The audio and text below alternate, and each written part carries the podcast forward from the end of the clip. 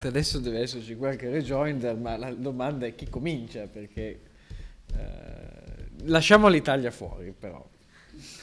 però l'Italia non parliamo, però del resto che... Salve.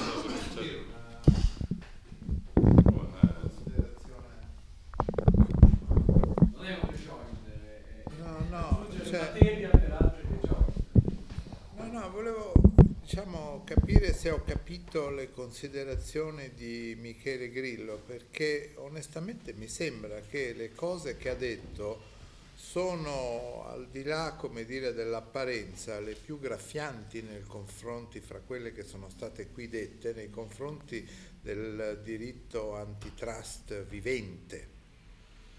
Forse ho capito male, ma insomma, quando tu dici che c'è una confusione istituzionale fra il diritto antitrust, che è diritto, non è economia, eccetera, e regolazione, eh, quando tu ci spieghi le origini, come dire, della teoria econom- nella teoria economica dell'antitrust, ricicciando Mills, eccetera, insomma ci stai dicendo che quello che è il diritto antitrust che noi conosciamo non ha eh, o ha ben poco a che fare con quello che il diritto antitrust eh, dovrebbe essere nella costruzione della teoria economica e nella tua stessa e nella visione che tu ci hai presentato.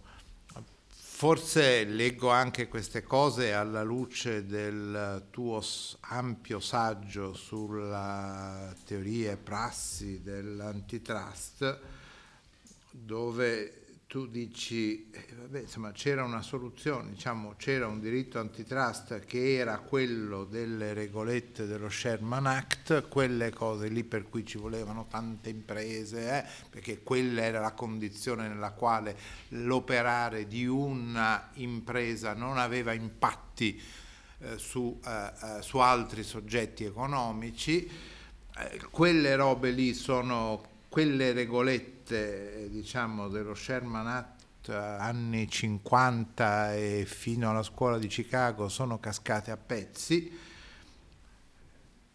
Poi c'è stata la scuola post Chicago, che poi non è una scuola, diciamo, c'è tutto un filone di industrial organization uh, che dice che determinate azioni, insomma, la che la stragrande maggioranza delle eh, azioni, dei comportamenti che erano considerati anticoncorrenziali nella vecchia interpretazione, in qualche caso possono essere anticoncorrenziali, diciamo anticoncorrenziali o poco concorrenziali, è una pessima eh, un linguaggio brutto che viene usato, ma direi efficienti inefficienti. Uh, e poi ci dici Beh, insomma, eh, però tutta questa roba, insomma, Giuliano Amato dice risolviamo problemi dell'antitrust con l'economic approach. Io dico mi metto le mani in testa, questo è diritto, cioè non posso non concordare con te che questo deve essere diritto, ma insomma quale diritto è allora? Come si fa a evitare che questo diritto diventi discrezionalità diventi eh, interferenza burocratica con tutti i rischi che questo comporta di commistione fra politica, amministrazione, economia, lobby e così via. Eh, ma insomma esiste un diritto antitrust moderno che supera le vecchie e sorpassate regolette della vecchia interpretazione dello Sherman Act e che sia traducibile in rule of law, ehm, mi pare che questa sia la sfida che tu ci poni, mi sembra una sfida alla quale però fino adesso non c'è risposta, o sbaglio.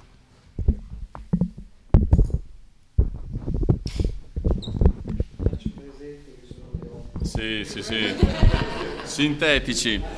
Allora, eh, Dunque, eh, io sono stato chiamato in causa qualcosa. Beh, intanto ringrazio il professor Forte perché mi ha confortato dove avevo qualche incertezza in più, cioè sui confini tra trasparenza buona e cattiva.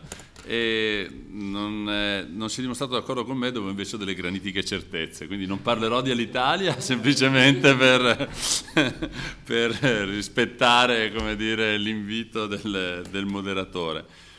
Eh, però diciamo è vero uh, che come dire, sì, i mutui ipotecari ad esempio na, eh, non sono, erano, erano, ipotecari ma erano semi-ipotecari, ma nomina assunto conseguenze rerum, quindi anche se li chiamavano semi-ipotecari non cambiava molto, ci sono anche le partite di poker in cui uno perde molto, dice metto il mio orologio che non è che copre proprio tutto, copre abbastanza, vuoi continuare a giocare? E uno accetta il rischio e dice vabbè sì insomma, tanto l'orologio già mi garantisce un po' eh, e poi il resto si vedrà.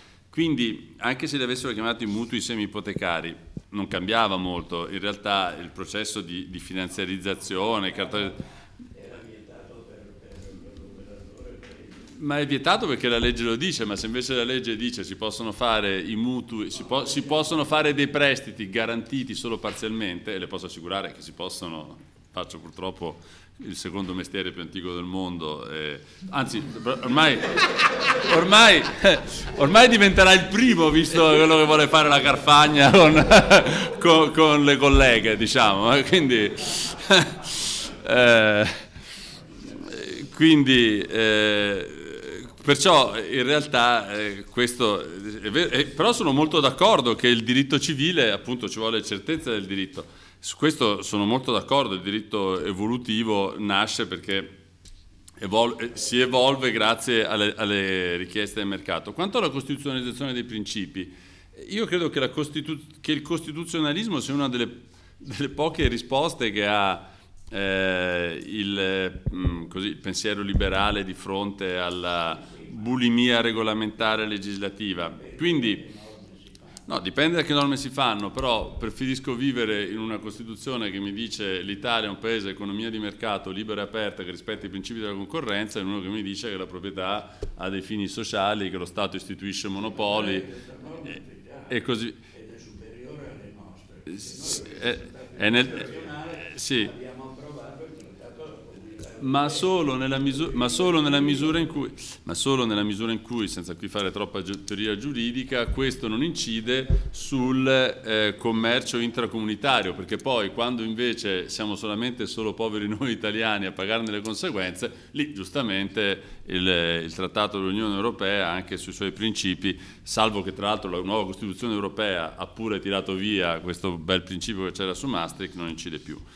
Quindi diciamo, è vero che i principi costituzionali non sono tutto, però diciamo, uh, sono meglio che un, un pugno eh, in un occhio, questo poco ma sicuro. Eh, l'altra cosa... Bassa, eh.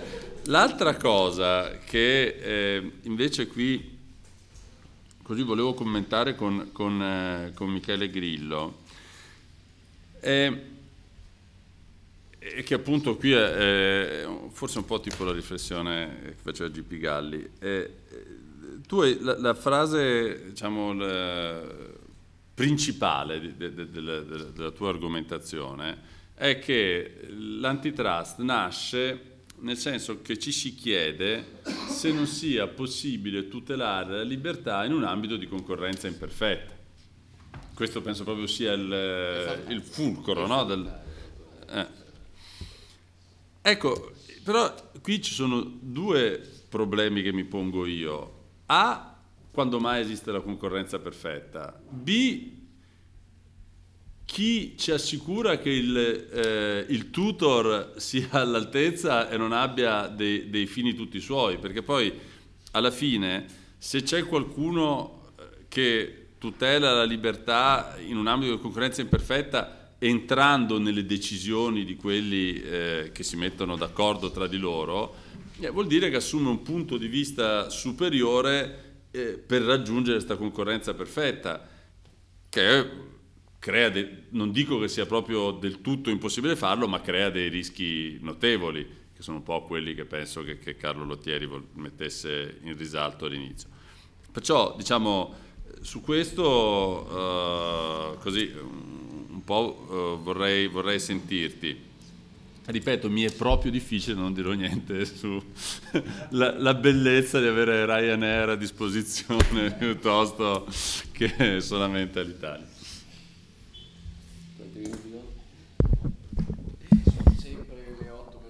Ecco, allora, eh, dunque, volevo chiarire eh, questo. Raggiungere la concorrenza perfetta, no, è il contrario di quello che penso e che probabilmente non sono riuscito a dire.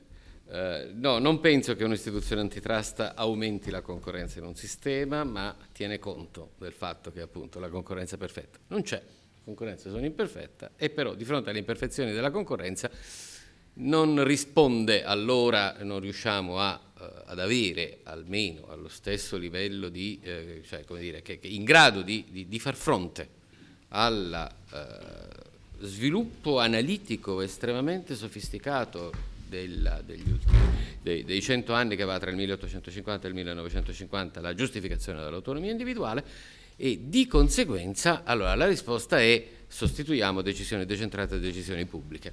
In questo senso, dicevo, esaltare l'autonomia decisionale in condizioni di concorrenza imperfetta. La seconda cosa, che naturalmente sì, eh, non è che non veda il, il problema, però è chiaro che in questa prospettiva il diritto antitrust eh, io lo veda esattamente come diritto, direi ancora di più. Diritto consuetudinario? Sì, ha molto, anzi, in Europa è probabilmente l'ambito di diritto per il modo in cui si sta sviluppando o si è sviluppato è più vicino alla tradizione giuridica dei paesi di common law. Uh, naturalmente che consuetudine può generarsi in 50 anni e 50 anni sono una piccola cosa della storia. Però eh, il mio problema o il modo in cui io vedrei la questione e mi sembra che in qualche modo Corte Suprema negli Stati Uniti d'America e Corte di Giustizia in Europa hanno consolidato nelle loro sentenze degli anni 70, degli anni 80 e degli anni 90 questo orientamento, che con tutti i limiti di un, di, di, di un periodo storico relativamente limitato, la, il diritto antitrust è un diritto che è molto costruito sul precedente, molto istituito sulla conferma del precedente e via di seguito. Uh, e questa è la direzione nella quale è opportuno muoversi rispetto ad un problema che per certi aspetti è anche un problema innovativo ed è problema un problema nuovo o un problema che di fronte alla grande tensione tra eh, decisione decentrata o decisione collettiva o decisione pubblica del dibattito dell'Ottocento cerca una via eh, intermedia. Eh, dire che questo si è realizzato ovviamente non è possibile, anzi vedo ancora di più, non soltanto vedo un forte orientamento nelle decisioni delle sentenze che va in questa direzione, ma eh, ovviamente con, con, i suoi limiti, ma vedo qualche cosa ancora di diverso o anche in controtendenza nello sviluppo degli ultimi dieci anni, cioè vedo un ritornare ad eh, interventi di eh, tipo eh, regolatorio, eh, di tipo eh, regolatorio e di attribuzione di poteri di regolazione all'autorità antitrust. Però è esattamente ciò che vorrei eh, chiarire sia al professor Forte sia all'avvocato De Nicola.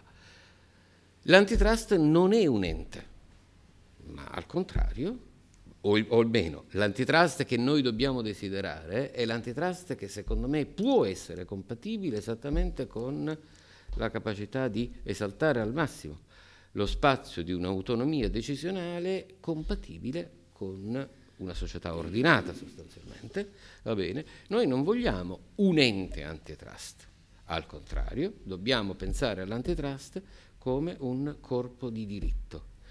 E così il tutor de, dell'antitrust diventa a questo punto il giudice e diventa il, eh, il controllo del giudice, quello che consente a poco a poco a questo eh, diritto antitrust di poter svilupparsi e crescere eh, nel, nel, senso e nella direzione che, eh, che suggerivo. Questa secondo me è l'interpretazione alla quale noi possiamo fare tesoro e in senso positivo dell'esperienza di questi 120 anni negli Stati Uniti d'America e 60 anni in Europa. E le prospettive, le basi ci sono. Uh, viceversa, confondere sia dal punto quando lo si va a analizzare che cos'è quell'istituzione e come deve funzionare, sia eh, quando poi eh, si va a decidere che cosa fare, il piano dell'intervento regolativo e il piano dell'amministrazione del diritto, ovviamente significa eh, perdere eh, una eh, esperienza che secondo me è stata un'esperienza eh, importante e che ha anche seriamente, sinceramente, come dire, fattivamente contribuito a mantenere condizioni di dire, ordine sociale e eh, per l'esperienza nella quale è stata applicata appunto nella seconda metà degli anni, degli anni 50 compatibili anche con condizioni di eh, crescita della ricchezza economica. Se non ci sono questioni, domande, interventi non su Alitalia, eh, cederei il microfono al professor Forte e a Carlo Lottieri per concludere, eh, per lasciarvi andare a casa a mangiare. ok, allora procediamo. Sì, lo lasciamo per ultimo. Lo lasciamo per ultimo perché abbiamo parlato per primo. Esatto, certo, no, mi sembra giusto. Quello è il contrabbasso. Allora, io Ritengo indubbiamente che sia meglio avere una norma sulla concorrenza nella Costituzione che non la norma italiana eh, confusa con, con, tutte queste parti, chiamiamole eh, ambigue, di compromesso, che chiaramente furono fatte per consentire il dirigismo senza dirlo. E dirlo troppo chiaramente, basta leggere gli atti dell'epoca per capire che in realtà c'era una specie di battaglia perdente, tra l'altro di alcuni onorevoli dell'uomo qualunque molto intelligenti, che erano dei liberali, cercavano vanamente di impedire che si facessero quelle norme che vennero un pochino smussate, ma sono rimaste perché volevano essere di tipo dirigista. Quindi diciamo che noi dovremmo cominciare ad abrogare le norme che consentono questo tipo di manipolazioni anziché introdurne altre. E io ciò a cui mi riferivo era soprattutto quel malloppo orribile che è il trattato del, eh, europeo che fra poco avremo, in cui si può tirar fuori di tutto. Ma ecco, l'altra cosa è che qui le preoccupazioni di Galli si accrescono, perché a me che lo Sherman Act avesse quelle regolette può non piacere, nel senso che erano regolette opinabili. Avevano però il vantaggio di essere certe. Allora un giudice deve applicare una norma certa per essere un giudice, anziché un, diciamo, politico. Io in un recente convegno, però, dell'Accademia dei Lincei, ho trovato di fianco a me delle persone, quell'illustre consesso, che sostenevano che il diritto non è quello che ho detto io adesso, che il diritto invece si crea in relazione alle esigenze della società. Vabbè, ammesso che a me non pare che questa sia la teoria ragionevole da applicare, allora un giudice deve avere una regola. Allora, una volta tolta la regola dello Sherman Act, io non ho capito che regola si deve mettere, perché ho fatto alcuni esempi da cui si desume che persino il 100%, ma insomma non lo so qual è la regola. Ecco, se voi mi dite esiste un altro tipo di diritto antitrust, ecco, invece l'unica cosa che ho sentito è basato sui precedenti. E vabbè, per esempio ci sono i precedenti per le imprese locali di servizi pubblici locali, no? che sono una cosa di una nebulosità pazzesca eh, con delle frasi tipo purché il servizio sia essenziale oppure purché sia integrato nell'operatore pubblico, eccetera. Sono, quindi eh, diciamo che eh, bisognerà chiarire questa cosa, che cosa deve fare l'antitrust e che cosa non può fare l'antitrust, perché diversamente noi abbiamo perso una teoria sbagliata, ma rischiamo di acquistare una teoria discrezionale. Ecco, riguardo poi al fatto se in generale ci debba, nel caso delle pubbliche utilità, essere una sola impresa o più imprese, io questo non è che ho detto che ci debba essere in assoluto una impresa piuttosto che due. Dico che in un mercato regolamentato di pubblica utilità il ragionamento da fare è diverso e quindi un regolamentatore può stabilire che devono essere tre oppure due oppure quattro, ma siccome è una condizione che possiamo chiamare di monopolio regolamentato, lì è una decisione da prendere il più possibile trasparente, discussa eccetera, ma non è un qualche cosa che nasce dal mercato, nasce dal fatto che avendo una impossibilità di avere il libero mercato si deve fare una regolamentazione, questo dicevo io.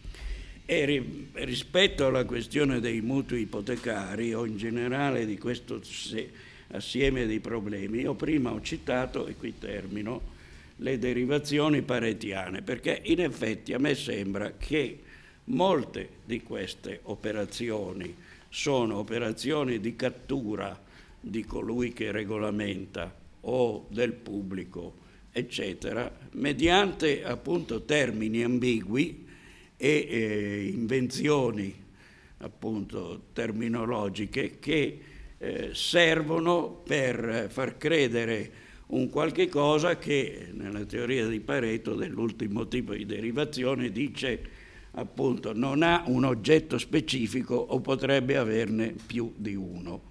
Ecco, allora, a causa di questo a me sembra che appunto in futuro in questi campi si debba stabilire in modo preciso che cosa esattamente è un mutuo ipotecario e eh, quindi chi opera sui mutui ipotecari, perché non basta dire con la parola ipotecario si possono dire tante cose. Allora, visto che la parola ipotecario non vuol dire molto, cerchiamo di definire che cosa è questa parola, perché...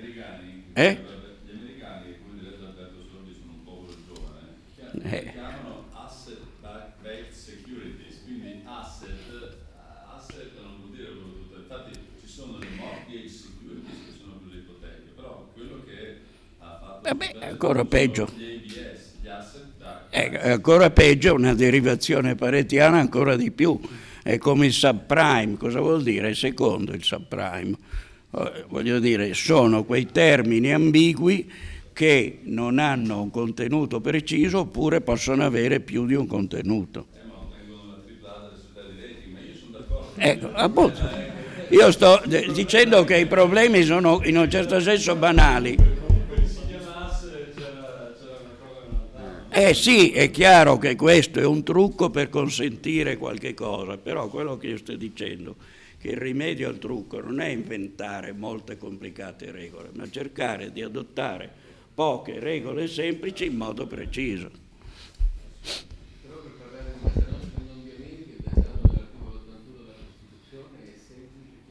No, no, no, il quarto comma si presta a tutte le possibili ambiguità e quindi purtroppo è nato anche quello in una lite.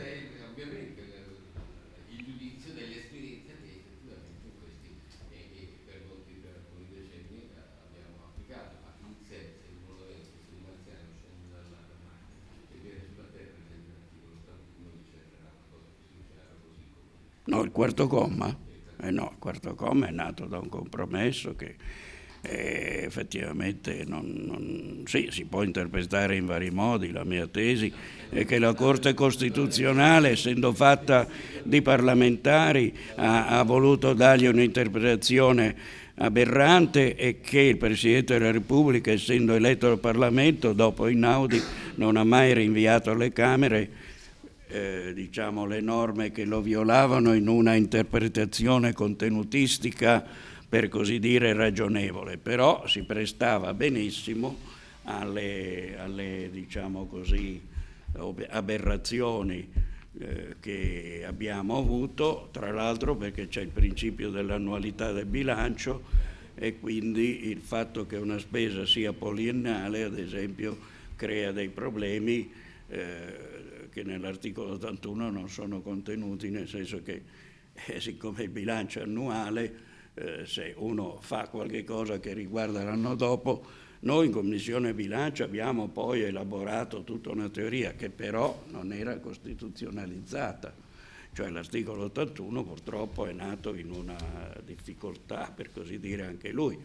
Si può costituzionalizzare in un modo più preciso e quindi sono, penso che tu sia d'accordo perciò con me che l'importante è avere delle norme precise.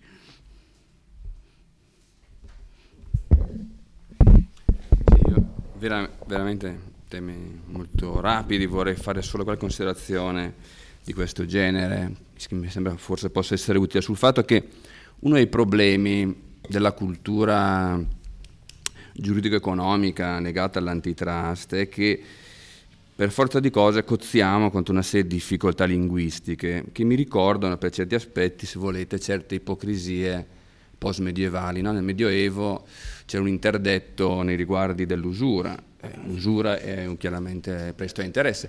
Come si è risolta? Il problema era che il tempo è di Dio e quindi chiaramente si poteva vendere il tempo. E come si è risolta la cosa? Ma si è distinto tra usura e interesse. Eh, cos'è l'usura che è una cattiva cosa? È rimasta una cattiva cosa? Un, un interesse alto. Quando, ero, quando, mia figlia era piccola, ogni tanto prendevo in giro e diceva Irma dammi qualche numero molto alto e lei diceva papà ma voglio dire stai scherzando, voglio dire, eh? perché non c'è nessun rigore evidentemente in tutto ciò, quello è il mondo dell'arbitrio evidentemente. Allora, quando noi nel nostro eh, nel linguaggio che regola tutto questo ambito, questa materia, parliamo di collusione ad esempio, e lo distinguiamo tra il coordinamento, l'associazione, lo scambio di informazioni legittime rispetto invece allo scambio di informazioni non legittime. Eccetera. A mio parere non siamo molto distanti dalla distinzione un po' ipocrita tra usura come cattiva cosa, interesse invece come, come, cosa buona. Oppure quando parliamo di quota di mercato, potere dominante, ma invece poi c'è l'abuso di potere dominante, anche qui ovviamente apriamo la strada evidentemente a tutta una serie di, di arbitri. È chiaro che qua, ahimè, il Dio in gioco non è il Dio cristiano, come dire, che possedeva il tempo nel Medioevo, ma un modello, mi pare aver capito, e cioè il modello della concorrenza perfetta il guaio è che purtroppo ci sono dei miscredenti, cioè persone come dire che questo modello che in qualche modo l'antitrust dovrebbe non certo realizzare, ma che comunque dovrebbe avere presente sullo sfondo come eh, criterio, eccetera. Oltre ai miscredenti abbiamo anche tanti dibattiti teologici interni, come dire, a quanti appartengono appunto, aderiscono in qualche modo a, a questa Chiesa e il guaio ancora maggiore, a mio parere, è che eh, dietro tutto ciò c'è eh, un'idea di diritto come efficienza, questo è il problema, sono perfettamente d'accordo che evocare John Stuart Mill sia corretto in questo ambito, c'è una visione utilitaristica del diritto, c'è una visione quindi conseguenzialista del diritto che eh, tra l'altro domina oggi nell'analisi economica del diritto, ad esempio, che è tutta, come dire, eh, dominata da questa idea, che è un grande problema, perché ridurre, ridurre il giusto all'utile o all'idea che ognuno di noi può avere dell'utile, è chiaramente creato una serie di difficoltà. Eh, la tradizione liberale classica era diversa perché aveva un'idea di proprietà completamente differente. Allora, tutti i problemi che noi affrontiamo in questa letteratura vengono risolti diversamente, lo dicevo già un'altra volta, cos'è la fusione la prospettiva liberale? Sono due proprietari che decidono di disporre diversamente di loro titoli. E così ad esempio lo scambio di informazioni. Beh, l'informazione è un'opinione che abbiamo sul mondo e in una società liberale una persona ha diritto di fare dell'opinione che ha sul mondo l'uso che meglio ritiene, no? a meno che qualcuno non sia in grado appunto di mostrare, ma con argomenti, come dire, non tratti da questa o quella eh, come dire, teologia economica, diciamo così, che siamo effettivamente di fronte a una lesione di diritti altrui, eccetera. Quindi io credo che davvero eh, questi dibattiti affondano e penso che sia emerso molto chiaramente su qualcosa che ahimè è un po' al di là eh, delle, degli stessi dibattiti economici e giuridici, c'è un'idea appunto di giustizia e di rapporti sociali che, che, è in gioco dietro a tutto questo. E a mio parere, scusate se chiudo su questo, c'è il trionfo di, una, di un diritto ormai nelle mani degli uomini di Stato e manipolato dagli uomini di Stato nelle varie forme, cioè che sono i legislatori, ma che sono anche sempre più i membri eh, di queste autorità, che stanno dire, ricevendo da qualche tempo una sorta di delega e, di, e una sorta anche di nuovo mascheramento del potere e credo che anche se in qualche caso certamente l'antitrust gioca e ha giocato a favore delle libertà individuali, quando ad esempio si è opposto, e spesso è successo, contro i monopoli legali, ed è tutto evidente che noi siamo di fronte a, al vecchio Stato, al vecchio potere, che in contesti nuovi chiaramente individua vestiti nuovi, linguaggi nuovi, ma che continua in qualche modo a invadere un po' le nostre vite.